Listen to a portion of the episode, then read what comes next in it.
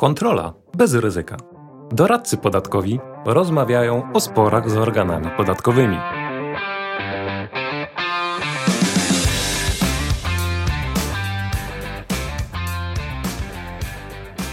Dzień dobry Państwu. Wojciech Kliś, doradca podatkowy. Andrzej Radwan-Wiński, doradca podatkowy, wykładowca. Trzecim odcinkiem o czynnościach sprawdzających kończymy rozważanie dotyczące tych instytucji. Przypomnieliśmy sobie, czym są czynności sprawdzające, jakie grzechy popełnia organ podatkowy w czynnościach sprawdzających i w tym ostatnim elemencie powiemy sobie o rzeczy chyba najważniejszej, czyli jak się bronić. Tak jest, słuchajcie, artykuł 274a. Wyjaśnienia dotyczące deklaracji podatkowej, o czym mówi paragraf 1 i 2. Czemu nie złożyliśmy deklaracji? Tu jak najbardziej organ ma się pytać, gdzie jest ta deklaracja? Już dawno powinna być złożona. Czemu nie złożyłeś? Czemu nie złożyłeś sprawozdania? Tak? Albo może powiedzieć, poprawność twojej złożonej deklaracji budzi wątpliwości. Więc powiedz, uzupełnij, wyjaśnij, czemu jest tak, bo nam się wydaje, że jest niepoprawnie. No i tak, teraz pamiętajmy, mamy pewne sytuacje, w których organ faktycznie może więcej. Jeżeli korzystamy z ulgi, na przykład klasyczna ulga mieszkaniowa, sprzedaliśmy mieszkanie i potem wydatkujemy te środki na zakup innego lokalu albo na inne cele mieszkaniowe, tutaj pamiętajcie, że organ ma prawo w czynnościach wezwać dokumenty, poprosić o fotokopię dokumentów, może nawet dokonać oględzin lokalu, tak? Więc może sprawdzić, że lokal, który teoretycznie zaspokaja wasze cele mieszkaniowe, jest inwestycyjny i przeznaczony na wynajem. Tak samo wspomnieliśmy, CIT estoński. Organ ma prawo zadać więcej pytań, czy spełniamy warunki tego CIT-u estońskiego. Ale w pozostałym zakresie trzeba sobie zadać pytanie, czy chcę rozmawiać z organem, co mam do ukrycia, jakie mogą być skutki.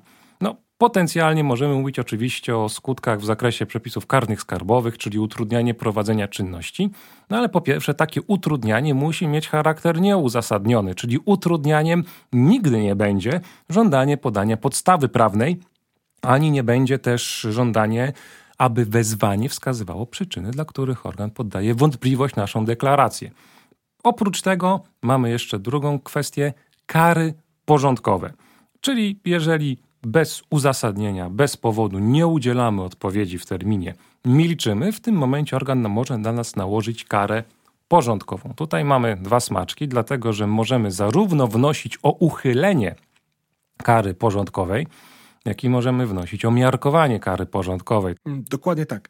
Nie bójmy się tych kar porządkowych, to znaczy nie kierujmy się tym, że jeżeli nie odpowiemy na jakieś pytanie, to na pewno dostaniemy tą karę porządkową. Tak samo, szczerze powiedziawszy, nie spotkałem się z sytuacją, w której organ od razu nakładał karę porządkową po ominięciu pierwszego terminu. Z reguły jest to ponowne wezwanie, zanim organ zdecyduje się na skierowanie tej kary porządkowej. Natomiast nie bójmy się tego, bo jeżeli będziemy przekonani o słuszności tego, że ta kara nie powinna zostać nałożona, no to możemy się rozbijać aż do sądów administracyjnych. Tak, pamiętajcie, że żeby w ogóle taka kara porządkowa mogła zostać skutecznie nałożona, to co musi nastąpić? Wyraźne określenie zakresu żądania. A klasyką jest, że w żądaniach organ wskazuje dostarczenie wszystkich dokumentów dotyczących prowadzonych czynności sprawdzających, wszystkich innych dokumentów. Nie, tutaj sądy wyraźnie mówią, jeżeli zobowiązanie ma być spełnione, no to musimy być w stanie zweryfikować, czy zostało wypełnione.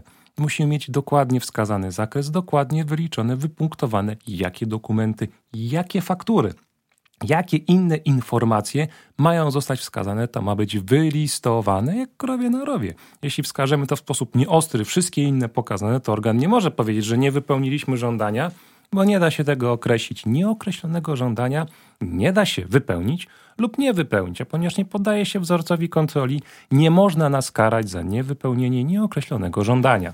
Tak, dlatego przy wszystkich pismach organu, i to może nie tylko w czynnościach sprawdzających, ale w każdej korespondencji, warto stosować podwójny model weryfikacji. To znaczy, po pierwsze sprawdzić, czy w ogóle wezwanie spełnia warunki formalne, bo adresat pisma może być zły. Powiedzmy, przepisy, na które organ się powołuje, mogą być złe. Z drugiej strony, drugim etapem jest weryfikacja merytoryczna, czyli zweryfikowanie, czy faktycznie organ posiada merytoryczne uprawnienie do żądania tego typu dokumentów. Nie? W czynnościach sprawdzających tych dokumentów i tych uprawnień jest wyjątkowo mało, więc taka weryfikacja często może potwierdzić, że organ nie ma prawa do żądania. Tutaj oczywiście musimy sobie odpowiedzieć na pytanie, co nam podpowiada oportunizm procesowy, dlatego że pamiętajcie, inaczej będziemy podchodzili do sytuacji, w której na przykład rozmawiamy o kwestii zwrotu VAT.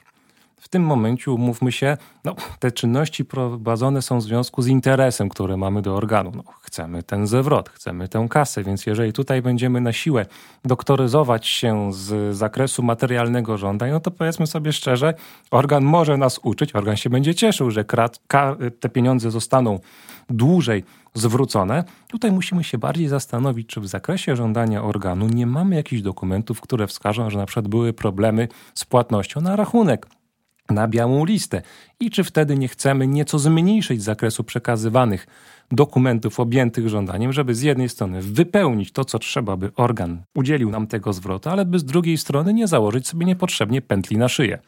No właśnie. Z drugiej strony możemy mieć sytuację, w której te czynności sprawdzające będą nakierowane celnie, to znaczy organ wyniuchał coś, co może być naszym większym lub mniejszym grzechem w rozliczeniach podatkowych. Wtedy ten oportunizm procesowy podpowiada nam, żeby raczej worki z piaskiem i bronić się do upadłego, nie pokazywać niczego i być może dopiero zacząć się bronić i wymusić na sobie przekazanie tych dokumentów już w kontroli podatkowej czy w postępowaniu. Tutaj powiem Ci, Wojtek, że ja bym do tego podszedł trochę inaczej, bo pierwsze pytanie musimy sobie odpowiedzieć, jak bardzo jesteśmy utopieni. Bo oczywiście może się zdarzyć, że organ trafił u nas na obszar, który jest wątpliwy, ale ta wątpliwość wynika z rozbieżności orzecznictwa, z rozbieżnej kwalifikacji, czyli powiedzmy mamy taką klasykę, na przykład kwestia ryczałtu za korzystanie z samochodów osobowych przez pracowników, czy taka większa klasyka, dzierżawa znaku towarowego wykonywana poza prowadzoną działalnością na rzecz podmiotu powiązanego. Tutaj powiedzmy, że są to obszary, które mogą być różnie oceniane prawnie. Tak? Natomiast jeżeli mamy sytuację, w której wiemy, że zostaliśmy trafieni celnie i to wynika raczej z tego, że byliśmy podatkowymi łobuzami, wtedy może się okazać, że wdawanie się w większy spór czy w konflikt nie będzie opłacalne, bo jeśli organ wejdzie z kontrolą, zacznie wszystko już w ramach swoich słusznych kompetencji badać, oglądać i może wynaleźć to i dużo więcej. Więc w tym momencie powinniśmy dążyć do tego, żeby ograniczyć straty i w tym momencie możemy jednak przyjąć pewien rodzaj współpracy po to, żeby jednak dążyć do rozwiązania tego problemu, zapłaty, ale jednocześnie nie odsłaniać się, nie przyznawać do tego, że jednak u nas jest większy problem, bo te czynności mogą potem potoczyć się lawinowo. Jeden problem wskaże, że tutaj mamy kopalnię podatkową złota i mamy więcej zaległości do wykazania, do rozliczenia. Tutaj nawet możemy przyjąć pewną strategię. Czasem to może działać. W odpowiedzi na wezwanie, które trafiło celnie, możemy zamiast odpowiedzi nie wysyłać nic, nie mówić nic, po prostu złożyć korektę deklaracji i zapłacić. Czasem organy potrafią to zaakceptować. My więcej nie pytamy, ty nic więcej nie mówisz, płacisz terminowo i nie będziesz wtedy przyznawał, że coś faktycznie źle zrobiłeś. Rozliczysz swoją zaległość, ale nie będziesz pokazywał dużo więcej problemów, które mogą się pojawić u ciebie. No właśnie, bo ten oportunizm procesowy nie jest tylko po naszej stronie, ale też po stronie organu. To znaczy dla organu będzie wygodniej czasem, jeżeli już nie jest nastawiony na konkretny spór, na to, że te czynności mają się zakończyć szybko, ma być jakiś wynik dodatni do Urzędu Skarbowego, natomiast być może ta korekta załatwi sprawę i nie będzie powodowała dalszej eskalacji. Nie? To jest zawsze bardzo indywidualna sprawa i pewnie ze strony podatnika zależy pewnie od kwoty podatku, która nam zagraża, czyli tego ryzyka podatkowego związanego z ewentualnymi zaległościami. Nie? Z perspektywy organu podatkowego, to Zresztą to jest też w preambule ustawy o KAS, że urzędy skarbowe, czy szerzej mówiąc organy podatkowe, powinny się kierować również ekonomiką prowadzenia sporu, nie? To znaczy nie powinny się angażować w spory, w które mogą okazać się bardziej kosztowne i okazać się, że są po prostu, organ wyjdzie na minus, bo wynagrodzenia pracowników, wynagrodzenia funkcjonariuszy nie pokryją ewentualnego zobowiązania podatkowego i zaległości podatkowej, która zostanie w tej kontroli czy postępowaniu, czy czynnościach wykryta.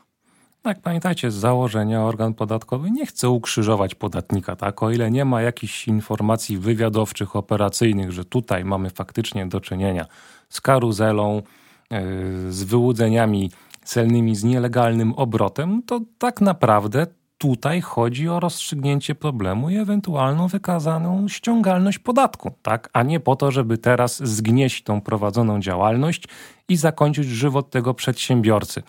Chyba że postanowimy w niewłaściwym momencie prowokować organ do tego, żeby chciał się bardziej nad nami pochylić, to wtedy faktycznie możemy sami na siebie sprowadzić trzęsienie ziemi. Dlatego tutaj oportunizm procesowy jest ważny, ale tutaj najczęściej pomoże kto? Pełnomocnik, który będzie mógł ocenić potencjalne szkody, bo on już to przerobił, ma doświadczenie, wie jak to może wyjść, realnie może skonfrontować nasze plany czy nasze często życzeniowe myślenie z rzeczywistością procesową i doradzić, jaką postawę najbardziej opłaci się przyjąć w naszym konkretnym problemie. No dokładnie tak. Jeżeli chodzi o te organy podatkowe, może nie do końca się zgodzę, że one nie chcą już ukrzyżować podatnika, bo czasem bywa tak, że no też działa psychologia, pewna złośliwość organu też się zdarza, czy konkretnego urzędnika. Natomiast ja z reguły, poza nielicznymi wyjątkami, stosuję zasadę zerowego zaufania. To znaczy zawsze zakładam, że jeżeli mamy czy czynności sprawdzające, czy jakąś inną formę sporu z organem podatkowym, zawsze zakładam, że organ podatkowy chce nam potencjalnie zrobić krzywdę, więc ta zasada pomaga gdzieś tam podejść do tego zdroworozsądkowo, to znaczy nie dać się trochę łapać na lep, powiedzmy jakichś psychologicznych sztuczek urzędników, bo takie też stosują, tak? Udają, że są naszymi kolegami, że potrzebują tylko tego jednego dokumentu, żeby ten spór zakończyć.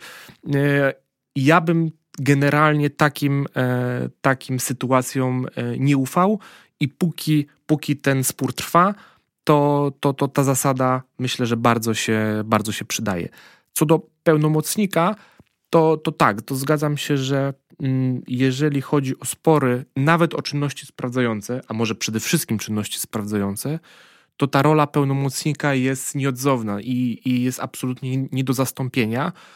Natomiast trzeba zwrócić uwagę, że profesjonalnego pełnomocnika, nie? Czyli zgodnie z ustawą o doradztwie podatkowym, nie? Kto jest uprawniony do reprezentowania klientów? No, mówimy krótko. Radca prawny, adwokat, doradca podatkowy. Tak? No, nie bez powodu mamy krąg osób, które mogą wziąć na siebie ten ciężar kontaktów z organami reprezentacji, bo nawet w czynnościach sprawdzających, albo i głównie w czynnościach sprawdzających, można potencjalnie klientowi zrobić najwięcej krzywdy. No, niestety mamy tutaj dużo osób, które uważają, że wiedzą, że zrobią to lepiej. Czasem oferują to w pakiecie z innymi usługami, no, ale tak naprawdę tutaj najgorszym, co jest, to nie jest brak wiedzy, ale właśnie iluzja wiedzy, którą bardzo często obserwujemy, czy osób, które chcą wpychać ręce między szprychy i bawić się w pełnomocnika i w doradcę, mimo że nie mają ani doświadczenia, ani kompetencji, ani umiejętności ku temu, ale też mamy, no powiedzmy szczerze, wiele osób, którym albo szkoda pieniędzy, albo uważają, że są tak sprytni, że oni sobie doskonale sami poradzą i nie potrzebują żadnej pomocy, ale niestety takie osoby najczęściej mają najtwardsze zderzenie ze ścianą, bo mają życzeniowe myślenie, mówią, ja powiem to i to i przecież to jest oczywiste. Najbardziej to wychodzi przy nieujawnionych dochodach, bo tutaj każdy jest przekonany, że dowolna historia zostanie przyjęta jak prawda objawiona. Nie wiem dlaczego w postępowaniu karnym o przejazd na czerwonym świetle ludzie potrafią być dużo bardziej ostrożni niż w sytuacji, w której wydają dużo więcej niż zarabiają. No klasyką jest to, a powiem, że dostałem darowiznę. Na to tylko urzędnicy czekają. niezgłoszona do opodatkowania darowizna 20%, a dodatkowo jeszcze potem może się okazać, że nie będzie uprawdopodobniona, bo darczyńca nie mógł zgromadzić takich środków. Więc zgromadzimy nie tylko potencjalne zobowiązanie podatkowe, ale jeszcze naszego darczyńcę potencjalnego wprowadzimy na minę i również włączymy w krąg osób objętych postępowaniem, bo skąd on z kolei mógł mieć te pieniądze, tak? No też pamiętajmy, niestety urzędnik, tak jak Wojciech powiedział, nie jest przyjacielem. Pamiętam, jak jeden z klientów, który miał problem ze stawką VAT dla gastronomii, pamiętajcie, no case z McDonald'u, KFC, tak 5 czy 8%, miał kontrolę podatkową za 3 miesiące. 3 miesiące bodajże 2021 roku. Generalnie urzędnicy oczywiście byli bardzo przyjaźni i mówili, że wystarczy tylko złożyć korektę za te 3 miesiące i to jak najbardziej ich zadowoli. Ja mówiłem, no złożenie korekty w tym zakresie będzie po pierwsze stanowiło tak naprawdę pośrednie uznanie wyników kontroli i przyznanie się do tego, że za ostatnie 5 lat otworzyli kopalnię złota i można tutaj wszcząć postępowanie. Pamiętajcie, że czasem kontrola może być pewną czujką, tak? I jeżeli trafi za mały okres, wobec którego kwotowo nie czujemy zagrożenia, no to w tym momencie otworzymy puszkę Pandory, no bo organ może szukać tego za ostatnie 5 lat. No dokładnie tak. Gdybyśmy mieli podsumować pewne, powiedzmy, zasady prowadzenia sporu i zasady prowadzenia generalnie czynności sprawdzających, to na pewno pierwszym warunkiem jest podjęcie decyzji, czy walczymy, czy uważamy, że gra jest warta świeczki i gryziemy się z organem podatkowym, czy akurat w tym sporze możemy sobie, mamy ten komfort, że możemy sobie ten spór odpuścić i zgodzić się z tezami organu. Drugim elementem jest stosowanie właśnie zasady zerowego zaufania, czy ograniczonego zaufania w niektórych sytuacjach. To znaczy, no podsumowując, prowadzący spory, czy prowadzący czynności sprawdzające, no to nie są nasi przyjaciele. Kolejnym elementem jest weryfikacja uprawnień i obowiązków organu, bo pamiętajmy, że w czynnościach sprawdzających również chronią nas zasady ogólne prowadzenia postępowania, nie? Czyli na przykład zasada pisemności, tak? No i właśnie podsumowując, nic na gębę z organem podatkowym. Nic na telefon, jeżeli, chyba że są jakieś wyjątkowe sytuacje, że ten kontakt jest konieczny, natomiast wszystko na piśmie. No i zweryfikujcie uprawnienia osób, które teoretycznie mają wam pomagać, czy mają was reprezentować. No i na koniec złota zasada: lepiej 2 słowa za mało niż 1 za dużo.